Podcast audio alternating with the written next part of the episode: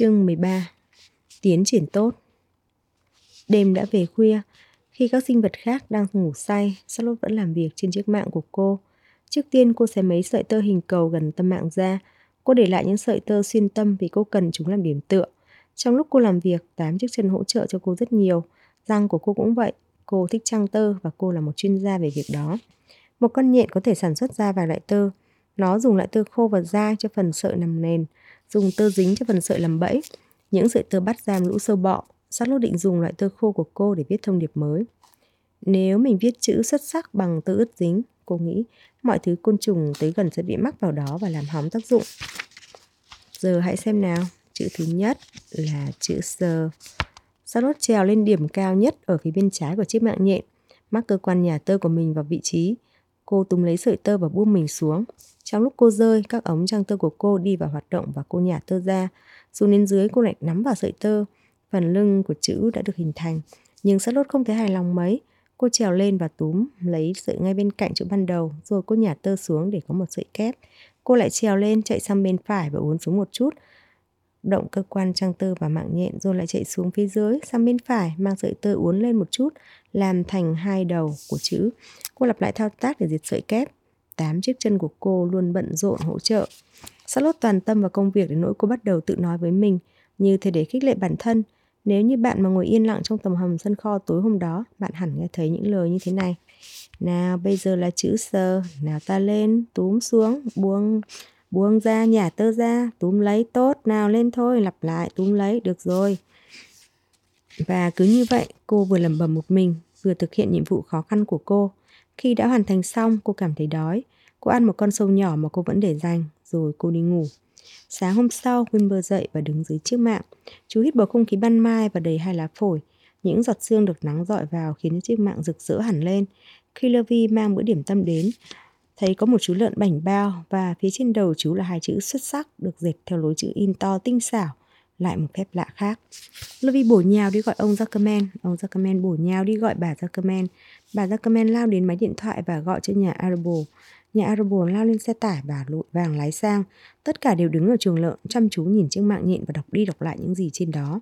Trong khi đó Winburn lúc này thực sự đang cảm thấy cực kỳ hãnh diện, đứng yên lặng, ngực ưỡn ra, mõm đu đưa từ bên này qua bên kia.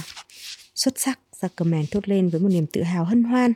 Edith, bà nên gọi điện cho một phóng viên tờ tuần báo tin tức và kể cho ông ta nghe điều gì đã xảy ra. Ông ta sẽ muốn biết về chuyện này. Có thể ông ta sẽ muốn đi cùng một nhà nhiếp ảnh. Ở khắp bang này không có một con lợn nào cực kỳ xuất sắc bằng chú lợn của chúng ta đâu. Tin tức lan đi. Những người lần trước đã tới để xem Winber khi chú là lợn hay lại quay trở lại để xem giờ đây chú đã xuất sắc. Chiều hôm đó, khi ông Zuckerman đi bắt sữa bò và cọ rửa, cọc buộc, Ông ta vẫn còn nghĩ đến việc ông ta có một chú lợn mới kỳ diệu làm sao.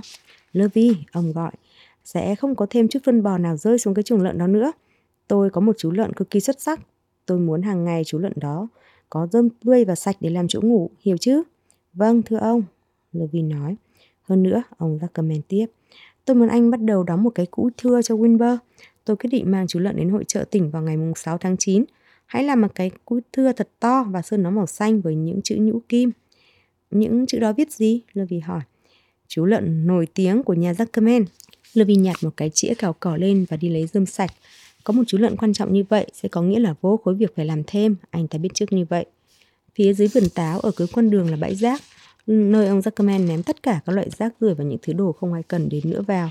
Ở đây giữa khoảng rừng trống khuất dưới những cây tấm quán sủi non và những bụi dâu dại là một đống kỳ dị, gồm vỏ chai cũ, lon thiếc rỗng, giải rách bẩn thỉu, những mẩu kim loại, rồi mảnh chay vỡ, bàn lề gãy, lò xo hỏng, pin hết, các loại tạp chí cũ từ tháng trước, giày rửa bát cũ bỏ đi, các mảnh áo rách, chấn xong dỉ, xô thủng, nút chai không dùng đến nữa và đủ thứ tạp nham vô dụng, kể cả một cái máy quay tay sai kích cỡ cho một tủ làm kem hỏng. Templeton biết bãi rác này và thích nó. Có những chỗ ẩn náu tốt ở đó, vị trí núp tuyệt hảo cho một gã chuột, và thường có một hộp sắt tây nào đó vẫn còn sót đồ ăn dính lại ở bên trong. Lúc này Templeton đang ở đó, sục sạo tìm quanh. Khi quay trở lại sân kho, gã ngậm trong mõm một mẩu quảng cáo mà gã đã xé ra từ một tạp chí nhào nát. Thế nào? Gã cho chắc lốt mẩu quảng cáo và hỏi. Nó viết kêu lạo xạo. Kêu lạo xạo hẳn sẽ là một từ được viết lên mạng nhện của cô đấy. Thật là một ý nghĩ sai lầm, Giặt lột đáp. Không còn gì tồi tệ hơn nữa. Chúng ta không muốn Zuckerman nghĩ rằng Winberg kêu lạo xạo. Ông ta có thể bắt đầu nghĩ tới thịt sông khói giòn tan kêu lạo xạo và những miếng răm bông ngon lành sẽ nhồi vào đầu ông ta những ý tưởng đó. Chúng ta phải quảng cáo những phẩm chất ưu tú của Winberg chứ không phải là mùi vị ngon thơm của bạn ấy. Làm ơn hãy đi lấy một từ khác, Templeton. Gã chuột có vẻ ngao ngán, nhưng gã vẫn lén đến bãi rác và một lúc sau quay lại với một mảnh vải cô tông. Cái này thì thế nào? Gã hỏi. Nó là nhãn xé ra từ một chiếc áo sơ mi cũ đấy. Charlotte xem xét cái nhãn đã có dòng chữ đã làm co. Tôi rất lấy làm tiếc, Templeton ạ, cô nói. Nhưng đã làm co thì lạc đề rồi. Chúng ta muốn Zuckerman nghĩ rằng Wilmer căng tròn một cách dễ thương, chứ không phải là co rúm lại. Tôi đành phải đề nghị anh cố thêm thôi. Cô nghĩ tôi là gì vậy? Một người đưa tin chăng? Gã chuột cào nhào. Tôi không định dùng toàn bộ thời gian để săn lùng tư liệu quảng cáo ở bãi rác đâu. Chỉ một lần nữa thôi, xin làm ơn, Charlotte nói. Tôi cho cô hay điều mà tôi sẽ làm, Sam Breton nói. Tôi biết có một chỗ túi xà phòng bột ở trong kho củi. Nó có chữ viết trên bao bì, tôi sẽ thay một mảnh túi về cho cô. Gã leo lên sợi dây treo trên tường và biến vào một lỗ hổng trên trần. Khi gã quay về, gã ngậm một mảnh bìa cắt tông nửa xanh lơ, nửa trắng giữa hai hàm răng. Đấy, gã đắc thắng nói, cái đó thế nào? Charlotte đọc dòng chữ. Với động tác tỏa sáng mới. Nghĩa là gì vậy? Charlotte, người cả đời chưa bao giờ dùng đến xà phòng bột hỏi. Tôi làm sao mà biết được? Templeton nói. Cô đòi hỏi các từ và tôi tha chúng về. Tôi cho rằng vật sắp tới mà cô muốn tôi đi mang về sẽ là một cuốn từ điển đấy. Họ cùng nhau nghiên cứu lời quảng cáo xà phòng. Với động tác tỏa sáng mới, gia luật chậm rãi nhắc lại. Wimber, cô gọi.